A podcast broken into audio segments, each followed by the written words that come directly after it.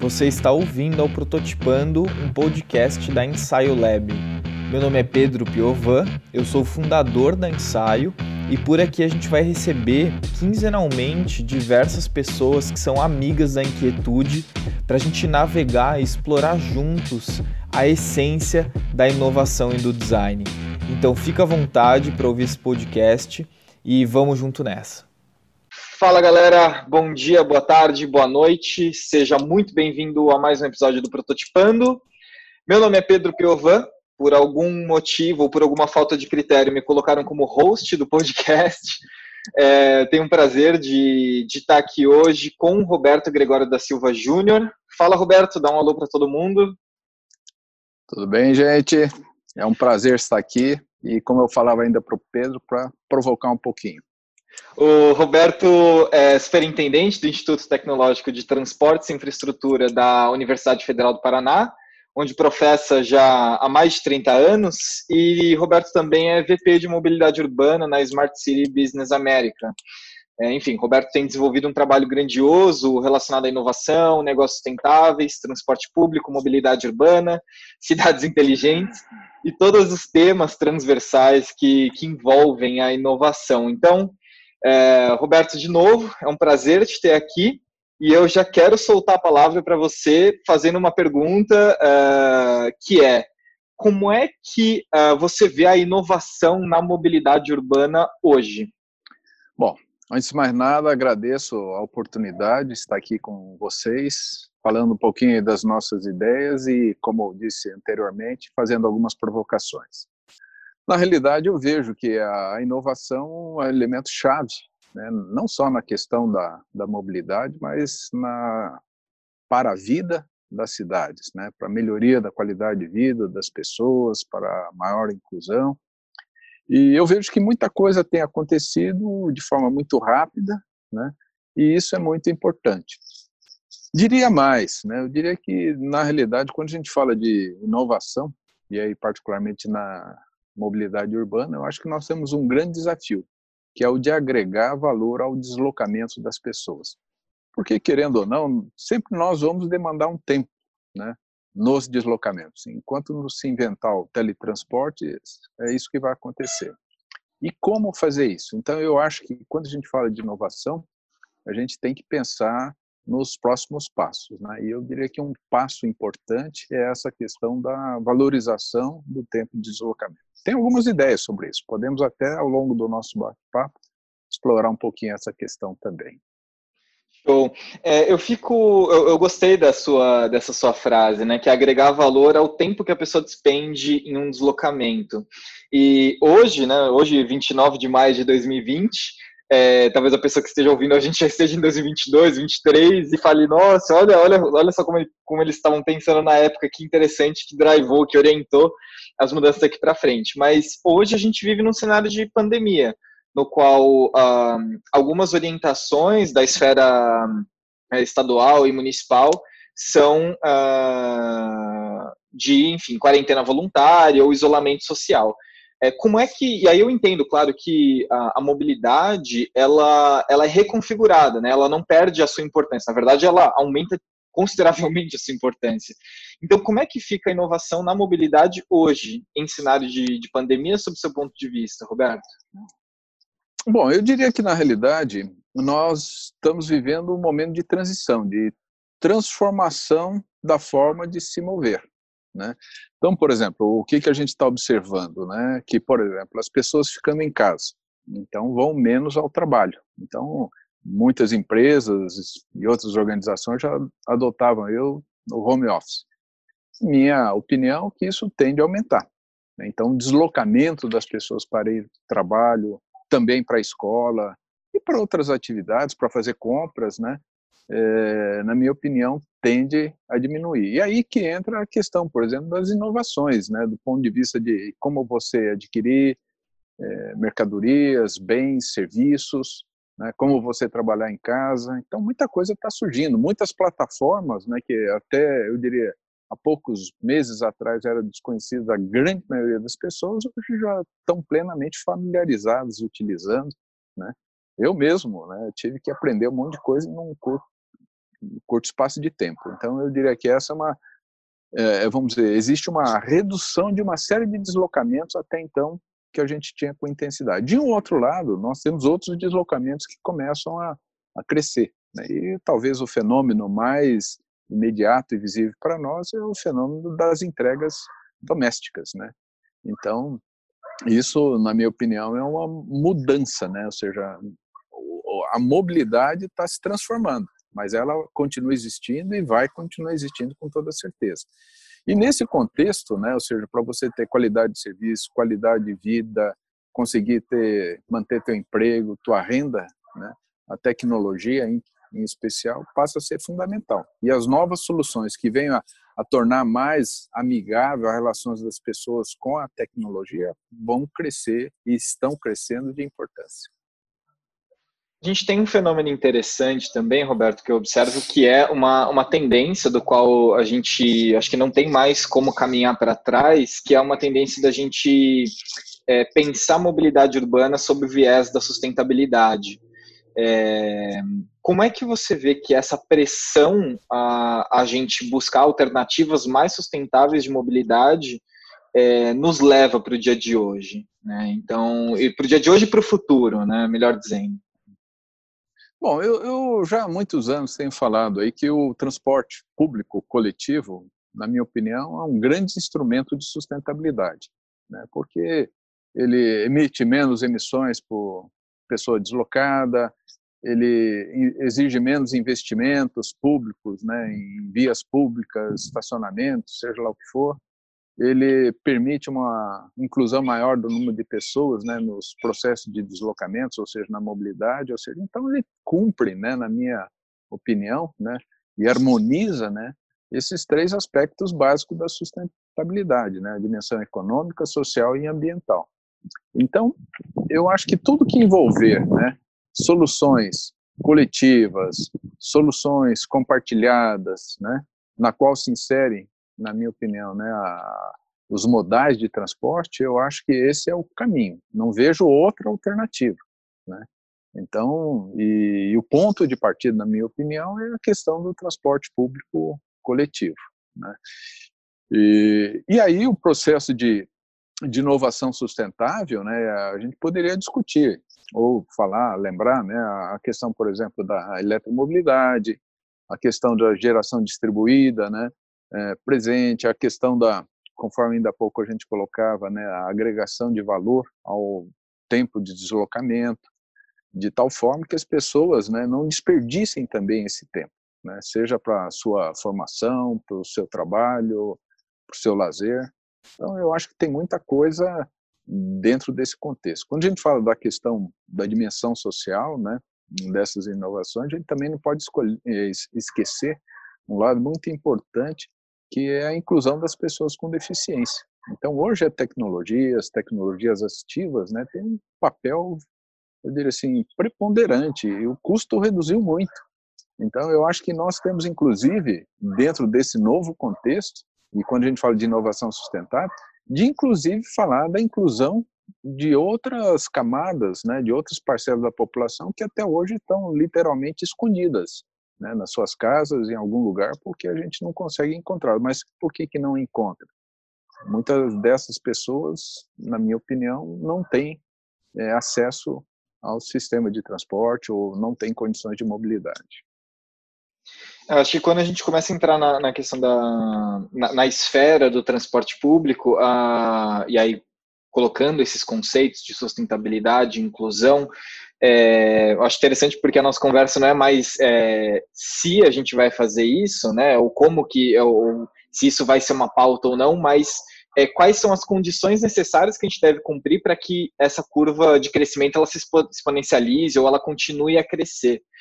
É, na sua visão, Roberto, enfim, com todo, toda a tua experiência, é, o que, que, você vê que são os principais desafios para a gente é, conseguir garantir que a gente comece a falar e comece a, a ver resultados desse, desse movimento de ter um transporte público é, sustentável? Como que a gente exponencializa essa curva se a gente já está crescendo, né?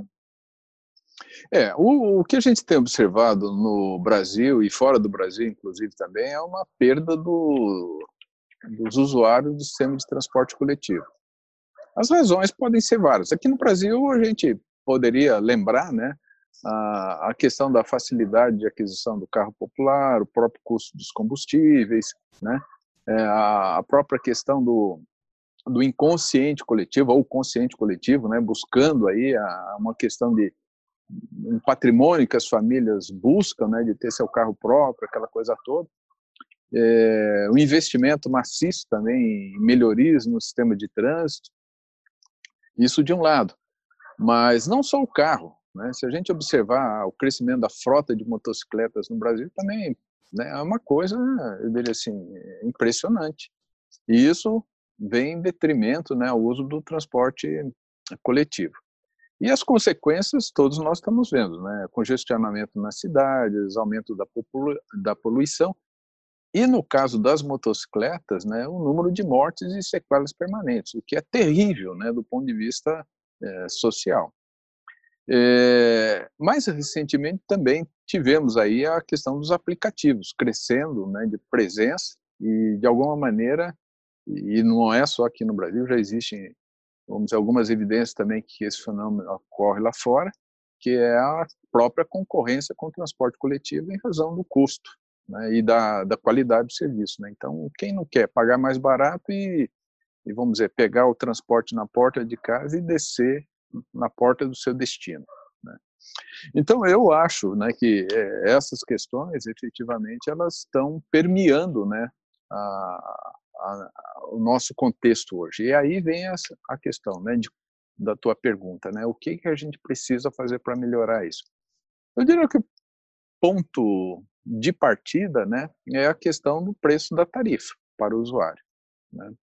É, eu, particularmente, entendo que nós temos que partir para tarifa zero. Eu acho que o que a gente está vivendo né, é uma dificuldade muito grande de gestão por parte da administração pública, do poder concedente, né, no tocante a, a gerir o conflito de interesse que existe entre o prestador de serviço, a operadora de transporte e a população como um todo. Então, acho que a gente tem que separar essas duas questões. Né? Uma é você gerir o sistema, fiscalizar a qualidade dos serviços, dos custos. Agora, quando você coloca ainda nessa equação a variável né, do, da receita oriunda da população, aí nós temos um conflito que fica muito difícil para a administração pública conciliar. Até porque, em algumas situações, né, é, o que a gente observa é que isso acaba indo parar na justiça, e que também não me parece ser a solução mais adequada. De um outro lado, né, o transporte, recentemente, poucos anos atrás, virou um direito social. Então, de serviço essencial, ele migrou para um novo status. Né? E aí a, a, discussão que a população, que a sociedade tem que ter é o seguinte: será que nessa nova condição ele precisa continuar sendo custeado quase que exclusivamente pelo, pelos usuários do serviço e pagando inclusive pelas gratuidades? Né? Me parece que não. E a própria realidade aí do crescimento dos subsídios que a gente observa de norte a sul do país, né, já mostram que aquele modelo antigo, que os usuários pagavam pelo serviço que eles utilizavam e mais pelo daqueles que não pagavam, né, ou seja, os que tinham a gratuidade ou que têm a gratuidade, esse modelo é uma coisa do passado. Então nós temos que na realidade hoje esse, para mim, talvez seja o maior desafio, discutir um novo modelo de financiamento né? E junto com ele vem uma outra questão também que eh, eu, eu sempre falo que é o lado invisível né, da, do transporte coletivo, que é a questão do, do marco regulatório, da, da questão da gestão, da fiscalização. Né? Então a gente vê muitos modelos aí de norte a sul do país, onde a, a, vamos dizer, o controle, por exemplo, da bilhetagem, dos números, dos dados, fica na mão das próprias empresas. Né? Então isso cria uma fragilidade. De um outro lado, poder público sem estruturas permanentes, qualificadas para fazer a fiscalização de uma concessão. Então, quer dizer, como é que a gente vai falar em serviço adequado, né, que é um, um elemento balizador central, na minha opinião, na lei de concessões, né, que tem aqueles oito parâmetros lá que vão dar continuidade até a modicidade tarifária, quando você não tem, né, dentro do poder público, o controle sobre os números e também não tem o controle e não tem condições, né, recursos para fazer uma fiscalização adequada do serviço. Então, eu acho que o ponto de partida né, para essa discussão é a questão do custo, do preço, né, da tarifa para o usuário, e, de um outro lado, a capacidade do poder público fiscalizar o serviço. Eu queria trazer um, um, terceiro componente dessa equação, Roberto, até para é, entender sua opinião e ver se você concorda com, com isso. É, uma das minhas recentes leituras é esse livro, Economia Donut, é, que, enfim, está muito conectado com a economia circular e, e, outros outros termos que a gente pode trazer aqui. É, e uma das coisas interessantes que a, a Kate Rafer ela traz nesse livro é que é, existem alguns tipos de impulso que fazem com que esses sistemas mudem. Né? Quando a gente começa a falar sobre uma mudança de sistema no qual é, existe uma tarifa zero de transporte, é, existe o impulso que você trouxe, né, que é o impulso é, econômico, do tipo, pessoal, não vai custar mais, é, e por assim dizer, vocês podem utilizar mais, usufruir mais. E ela traz um outro componente interessante que é é, as pressões sociais que fazem com que as pessoas utilizem esse, esse mecanismo de transporte. Então, é o que tem um termo em inglês que até origina um livro que chama nudge, né, que é essa pressão social que faz com que a pessoa, ou esse empurrão, né, que é o termo traduzido aqui, que, que foi feito no livro. É, eu, queria entender com você, assim, eh, primeiro, se você vê que faz sentido é, uma pressão social caminhar junto com um impulso econômico, e, e o segundo ponto é, de, de onde que tem que vir essa força? É, o, é, a estrutura pública que tem que fazer essa pressão social? É uma, um processo de conscientização das pessoas? Por, da onde que tem que vir essa, essa, essa força? É, essa é uma questão muito interessante. Eu, particularmente, né, quando a gente está falando de. Eu defendo vamos dizer, uma, uma visão sustentável para o futuro. Né? E isso significa, na minha opinião, uma plena harmonia né, de soluções. As soluções têm que ser harmônicas nessas, nessas três dimensões. Então, esse é o ponto de partida. Né? É, por isso que eu falo sempre transporte como um instrumento de sustentabilidade, né? porque está lá a questão social, a questão econômica, a questão ambiental. Mas quando a gente fala de, dessa questão da, de como promover tudo isso, eu diria o seguinte, no âmbito público, eu me lembro que teve um, tive um chefe muitos anos atrás que falava o seguinte, para você movimentar a classe política, você precisa entender que tem uma coisa chamada voto. Então, ele sempre vai se sensibilizar quando ele tem a oportunidade de ganhar voto ou quando ele tem o risco de perder voto. Né? Então, eu diria, um ponto de partida importante nesse contexto, o que, que é? Eu acho que é uma questão cultural da própria sociedade. Enquanto ela não começar a pressionar, exigir, demandar, se organizar, certo? Ela não vai ter esse poder de dar ou de tirar voto de forma estruturada, dentro de propostas, dentro de reivindicações muito bem estruturadas, né? Esse é um aspecto. Então, eu acho que a gente tem que efetivamente entender né, que isso demanda né, uma, uma força que tem que vir da própria sociedade, né, porque a, vamos dizer, a administração pública né, ela vai reagir né, com o risco de ganhar ou perder votos, né, e aí a gente pode estar falando basicamente do executivo e do legislativo. Né, então, isso é um instrumento de sensibilização. Agora, eu vejo, por um outro lado, que tem algumas medidas que não vão agradar a todos e que às vezes são necessários. Então, a gente podia estar falando de pedágio urbano, né? É, Curitiba, por exemplo, a legislação atual proíbe pedágio urbano, proíbe, por exemplo, o mototaxista. Né? O mototaxista até concorda. O pedágio urbano, eu diria que é uma discussão boa para se ter. Né? Existem restrições, por exemplo, de você ampliar as vagas de estacionamento. É, você pode aumentar o preço, cobrar mais, né? E aí a gente já começa até a entrar numa seara de financiamento do próprio transporte público, né? Ou seja, esse estacionamento rotativo de rua, por, por exemplo, poderia ser um instrumento de financiamento, né? Entre outros possíveis. Mas eu diria que é o, o, o ponto, a questão central envolve né, uma mudança de comportamento cultural né, da, da população. Né? Tem que aprender a reivindicar, a pleitear, né? E lutar por aquilo que ela acredita e, e busca. Né? Interessante, interessante.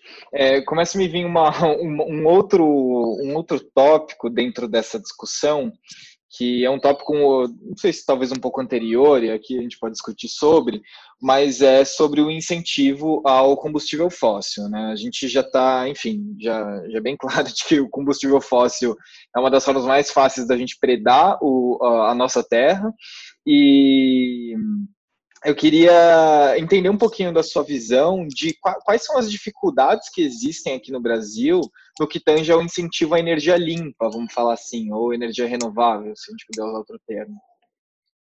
É, eu basicamente entendo o seguinte: a gente podia estar falando de biocombustíveis, né? A cidade de Curitiba tem um projeto aí que já tem mais de 10 anos né, em curso sobre isso, e, e a questão é o, é o custo envolvido. Né? Os benefícios do ponto de vista ambiental são claros, do ponto de vista econômico, custa mais caro, né? e aí a gente poderia entrar na questão tributária, que eu acho que é um elemento importante, mas eu diria o seguinte, que a gente pode até focar na questão da, da eletromobilidade, né? do uso da eletricidade no sistema de transporte, que eu acho que fica mais simples. Né? E vou dar três exemplos né, que a gente experimentou aqui e começou a enfrentar algumas dificuldades do ponto de vista econômico. Então, primeira questão: substituição da frota de táxis né, é, por carros elétricos. Então, tem a questão do custo, do preço, dos tributos aplicáveis né, aos veículos elétricos. Então, quer dizer, se existe o interesse efetivo da gente usar esse tipo de solução nas cidades, nós temos que ter um, carro que tenha condições de competir em termos de preço, né? porque senão a equação não fecha. Senão tem que ter algum tipo de subsídio né?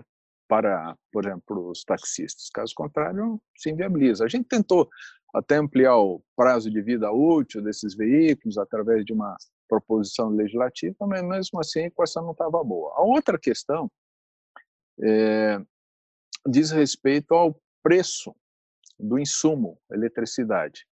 Então, cerca de um terço do preço da eletricidade são tributos, né? E que fazem um, um componente importante aí da, da arrecadação de qualquer estado. Né? Mas enquanto a gente também não enfrentar essa questão da, do tributo sobre o insumo energia destinado à mobilidade urbana, né, também fica difícil.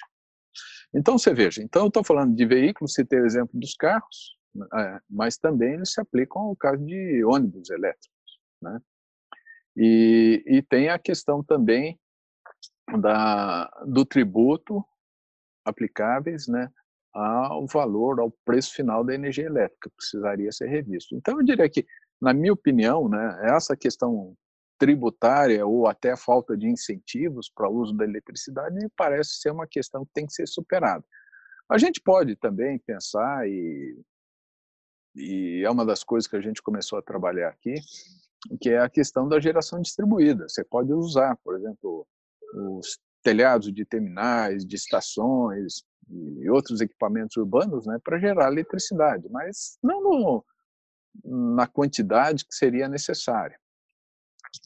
É, então, quando a gente fala da, da questão das externalidades né, de todo esse processo, hoje ainda não existe um modelo é, que a, a, legislação, a regulamentação reconheça como válido né, para a gente poder utilizar como incentivos. Então, eu acho que é, é necessário ter aí a, a, o poder do Estado efetivamente de determinando esses novos caminhos, né? seja do ponto de vista tributário, seja do ponto de vista da solução a ser adotada. É, a gente observa também que se fala muito, mas pouco se faz na questão da, da, do uso, por exemplo, das bicicletas. Né? Então, isso já vem há vários anos se discutindo, se implantando ciclovias, bicicletários, paraciclos, campanhas educacionais, mas a gente vê que a coisa não anda na velocidade adequada, né? E velocidade, por favor, não estou falando de tráfego, nem de trânsito, nem nada, né? Estou falando no ritmo, né, da, de avanço aí dessas soluções. É, então, eu particularmente eu acho que é por aí a, a, discussão, sabe? Eu acho que nesse aspecto, a população tem um papel importante né, de pressionar seus legisladores, seus governantes, né, para que essas mudanças comecem a acontecer. E Roberto, a gente tem, tem vários, uh, vários exemplos né, para a gente seguir e aprender com eles. É, então, por exemplo, a é, Medellín, Bogotá, Berlim, uma série de cidades conseguiram entrar nesse ciclo que, enfim, ele é um pouco mais circular do que necessariamente a busca insaciável pelo crescimento. É, o, o que, que, você vê que a gente, aí eu estou falando assim, sobre um ponto de vista é, daqui de São Paulo, é, você já está falando de um outro ponto de vista que é de Curitiba, que eu, eu considero que no que tange ao que a gente está discutindo, já está alguns anos luz na frente da nossa realidade paulistana. É, o que, que, você vê que a gente pode aprender? Quais são as três principais coisas que a gente pode aprender dessas cidades que conseguiram é, entrar para esse fluxo de reformatação? Bom, eu diria o seguinte: de Bogotá, do que eu conheço, do que eu vi, né? Eu diria tem problemas também, né? Quando você sai do, do eixo de transporte massivo, né? Você enfrenta, né? Uma, vamos dizer, um desafio de mobilidade grande, não é pequeno. Uh, não vou falar de Medellín, mas vou falar, por exemplo, da cidade do México.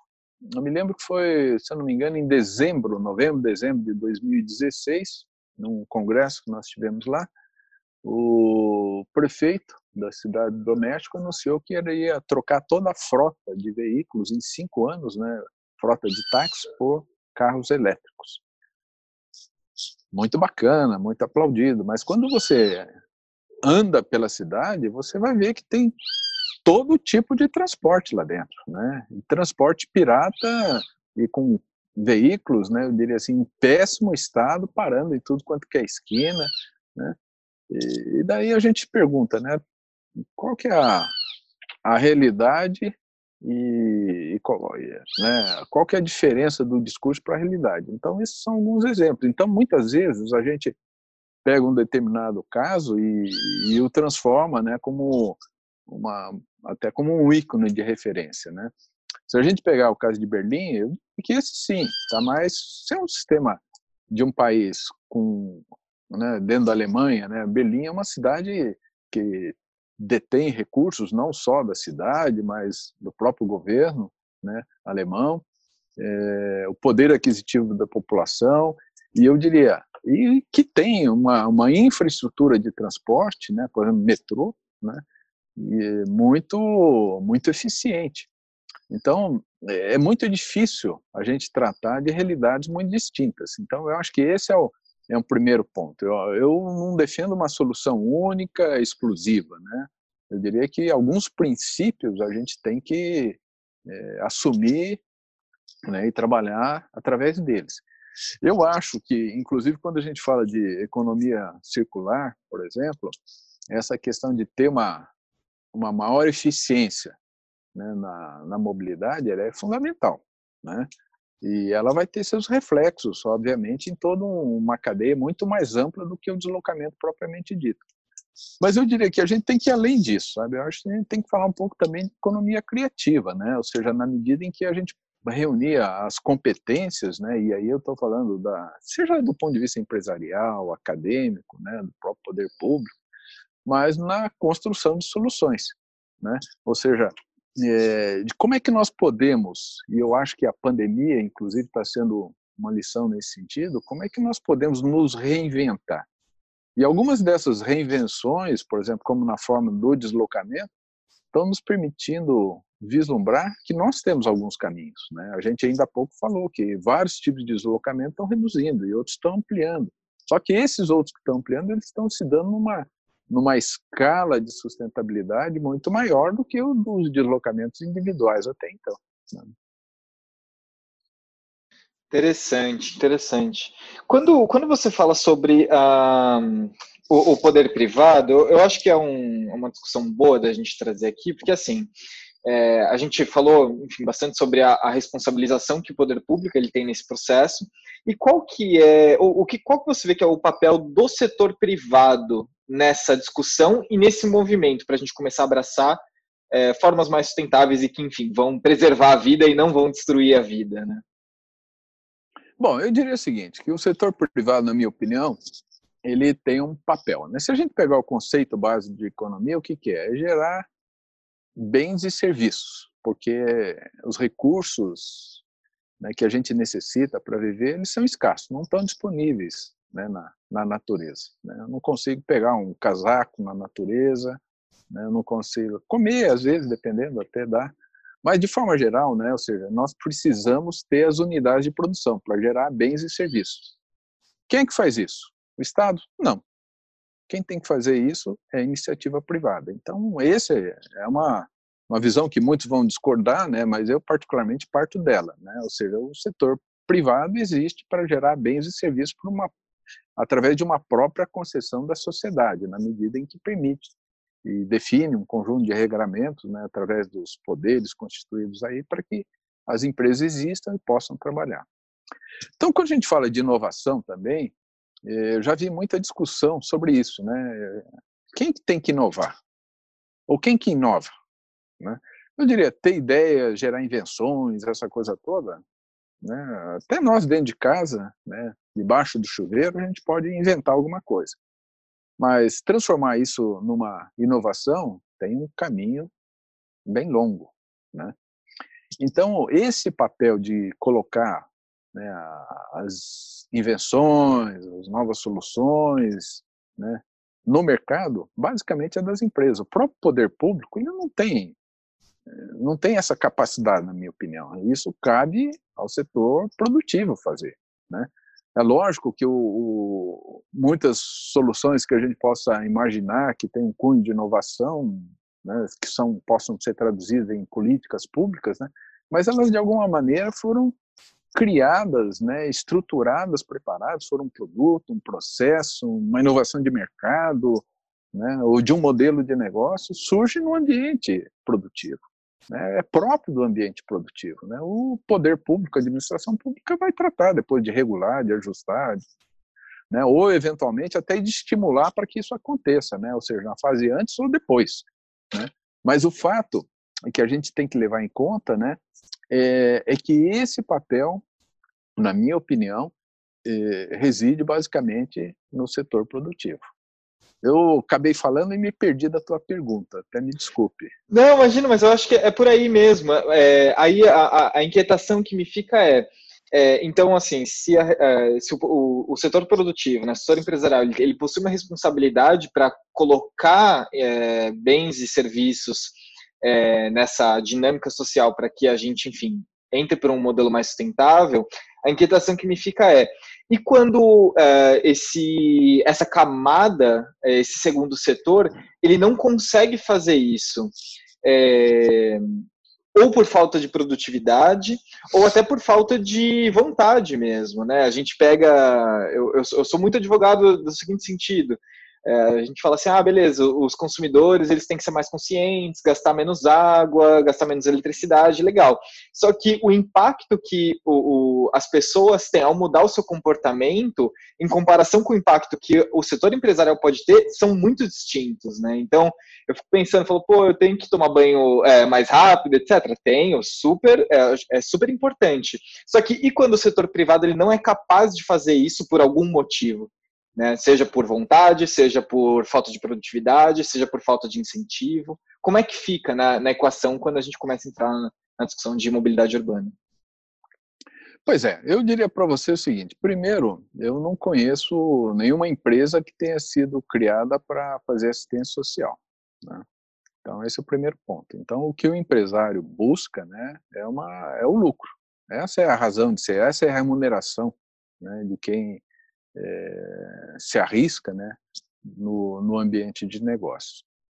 Eu diria que se existem políticas adequadas, né, e aí entra o poder público, estimulando ou favorecendo ou financiando de alguma forma, né, e que ele veja aí uma perspectiva de aumentar a rentabilidade ou de ter rentabilidade, né, de conquistar um novo mercado, de ampliar seu faturamento, aí nós começamos a ter um, uma, uma outra realidade de comportamento.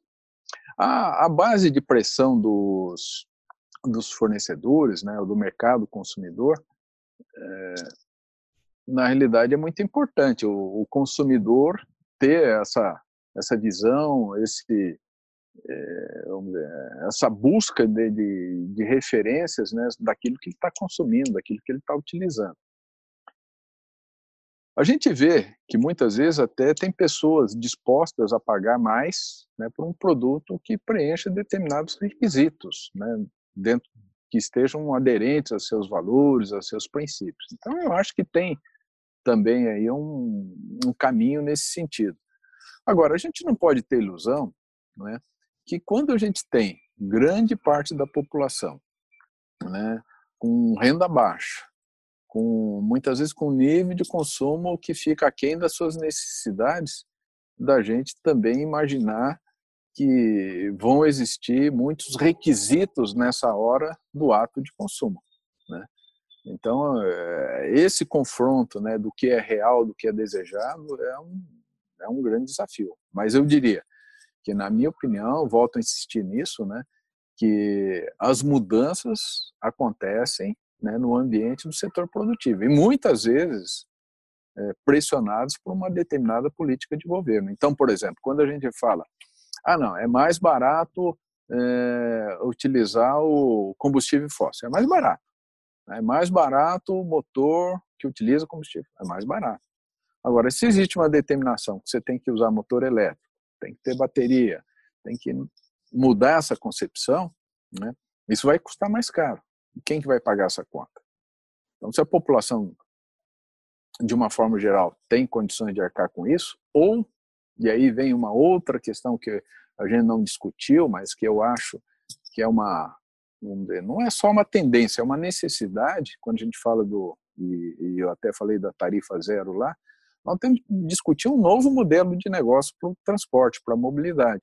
Porque esse modelo convencional, onde você faz a concessão do serviço de transporte, isso para mim é coisa do passado. O que nós temos que discutir agora é um novo modelo de negócios, né, que integre vários negócios. Então, por exemplo, eu falei lá da questão da, do estacionamento rotativo de rua. A gente, a gente pode falar da bilhetagem também. Né? É, o número de pessoas que tem cartão transporte, em Curitiba, por exemplo, é cerca de um milhão e meio. Né?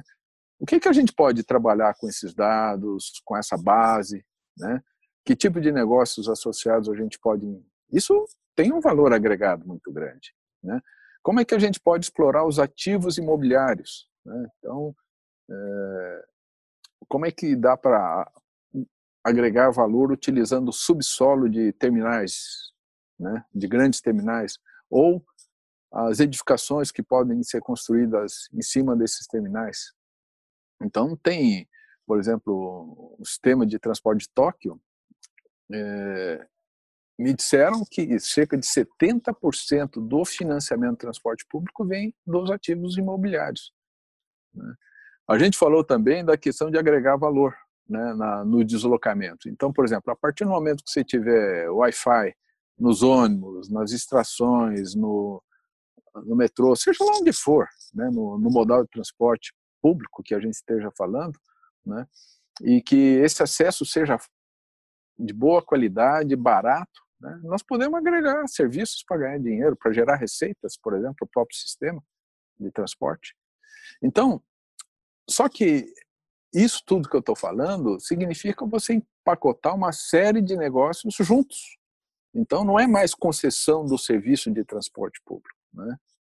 é concessão de um conjunto de serviços né, empacotados para que gere uma equação que dê sustentabilidade ao sistema, que não vai necessariamente concorrer com o orçamento de outras áreas que são muito importantes também para toda a população.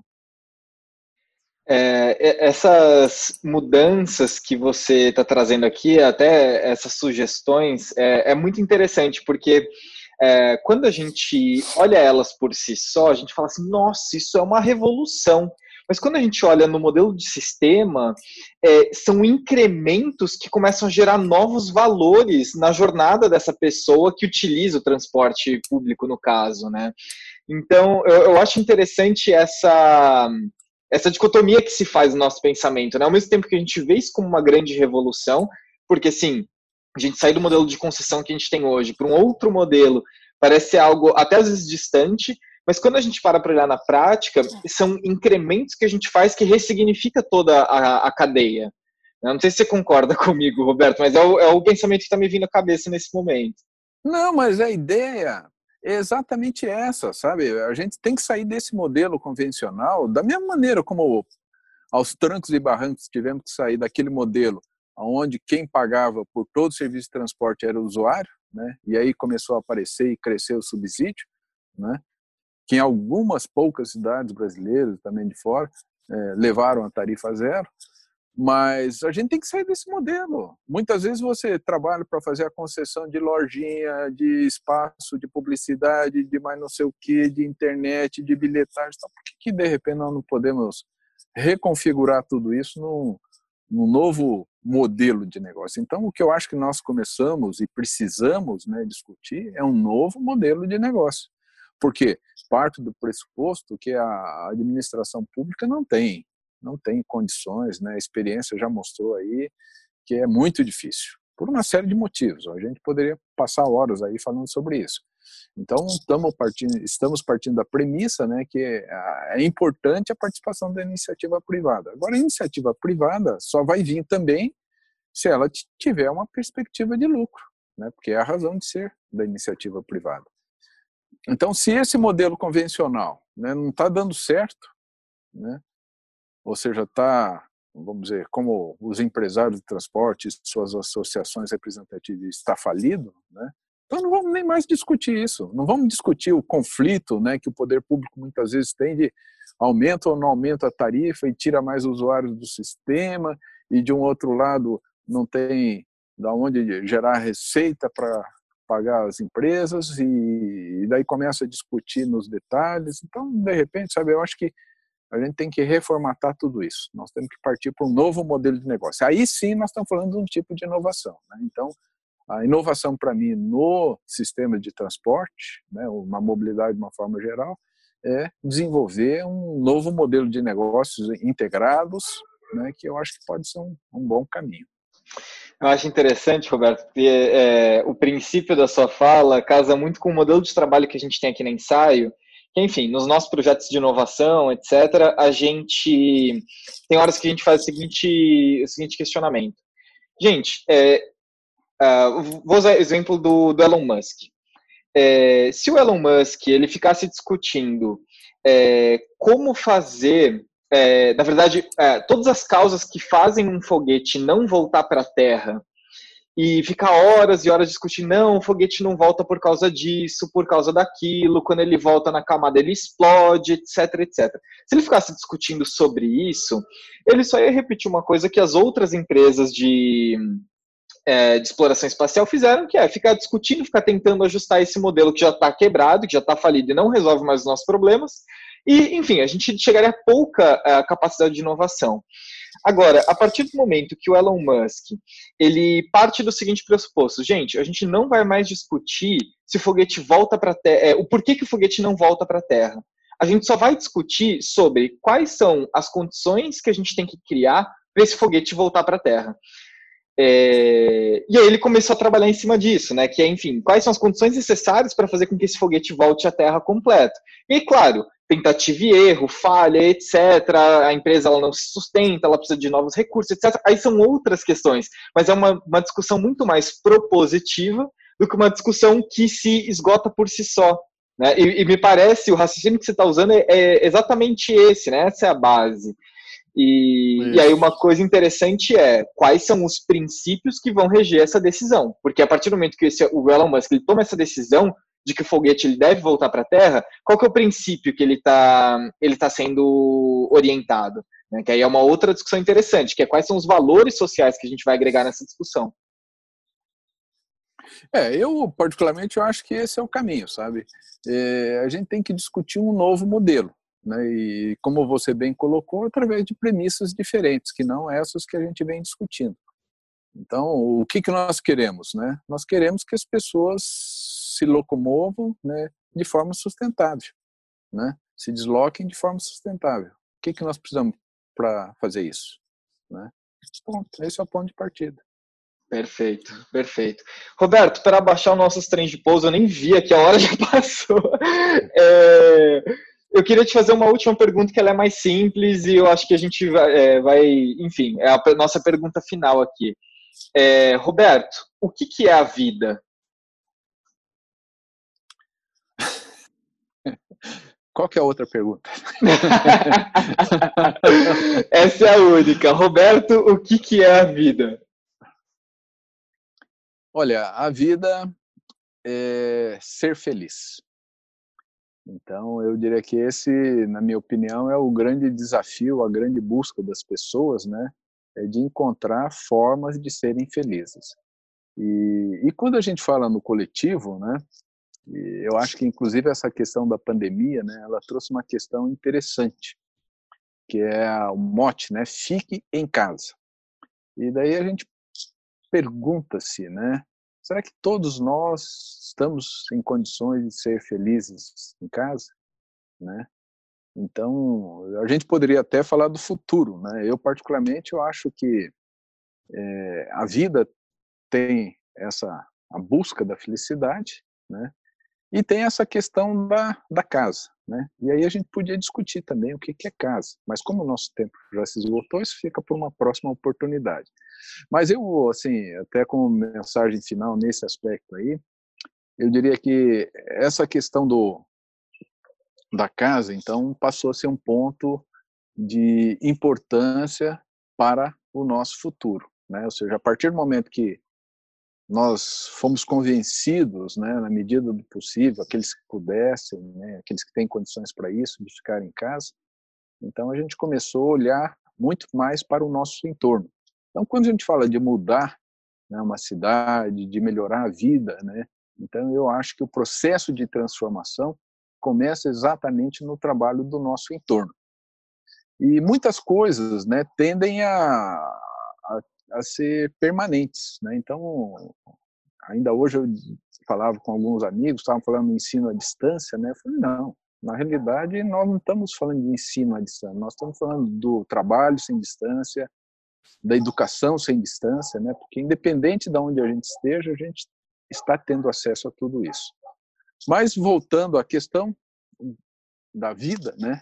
Então eu acho que tem muito nessa questão da, da busca do, da felicidade, do ser feliz, né? E como fazer isso? Né? Começando a mudar o nosso entorno, colocando a casa, que pode ser o nosso corpo, a nossa mente, né? Em primeiro lugar.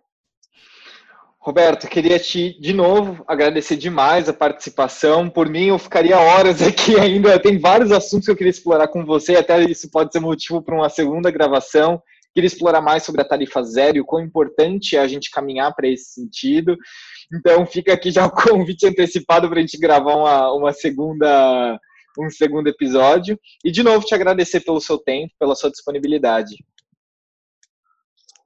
Muito obrigado aí pela oportunidade. Foi um privilégio estar batendo esse papo muito legal com vocês aí. Para você que ficou ouvindo aqui até o final, é, obrigado, primeiro. E segundo, se você quiser acompanhar, é, continuar acompanhando do que a gente vem fazendo e dos novos episódios que estão saindo no Prototipando, eu te convido para assinar a nossa newsletter, que sai toda terça-feira, às 6h47 da manhã, pontualmente. Às vezes chega às 6h48 nas caixas de e-mail mais distantes daqui da, do nosso servidor. É, o link de inscrição está aqui na descrição do nosso, do nosso episódio de hoje. E a gente fica por aqui. De novo, agradeço demais você que ficou até o final, agradeço Roberto e a gente se vê numa próxima. Um abraço, gente. Até breve.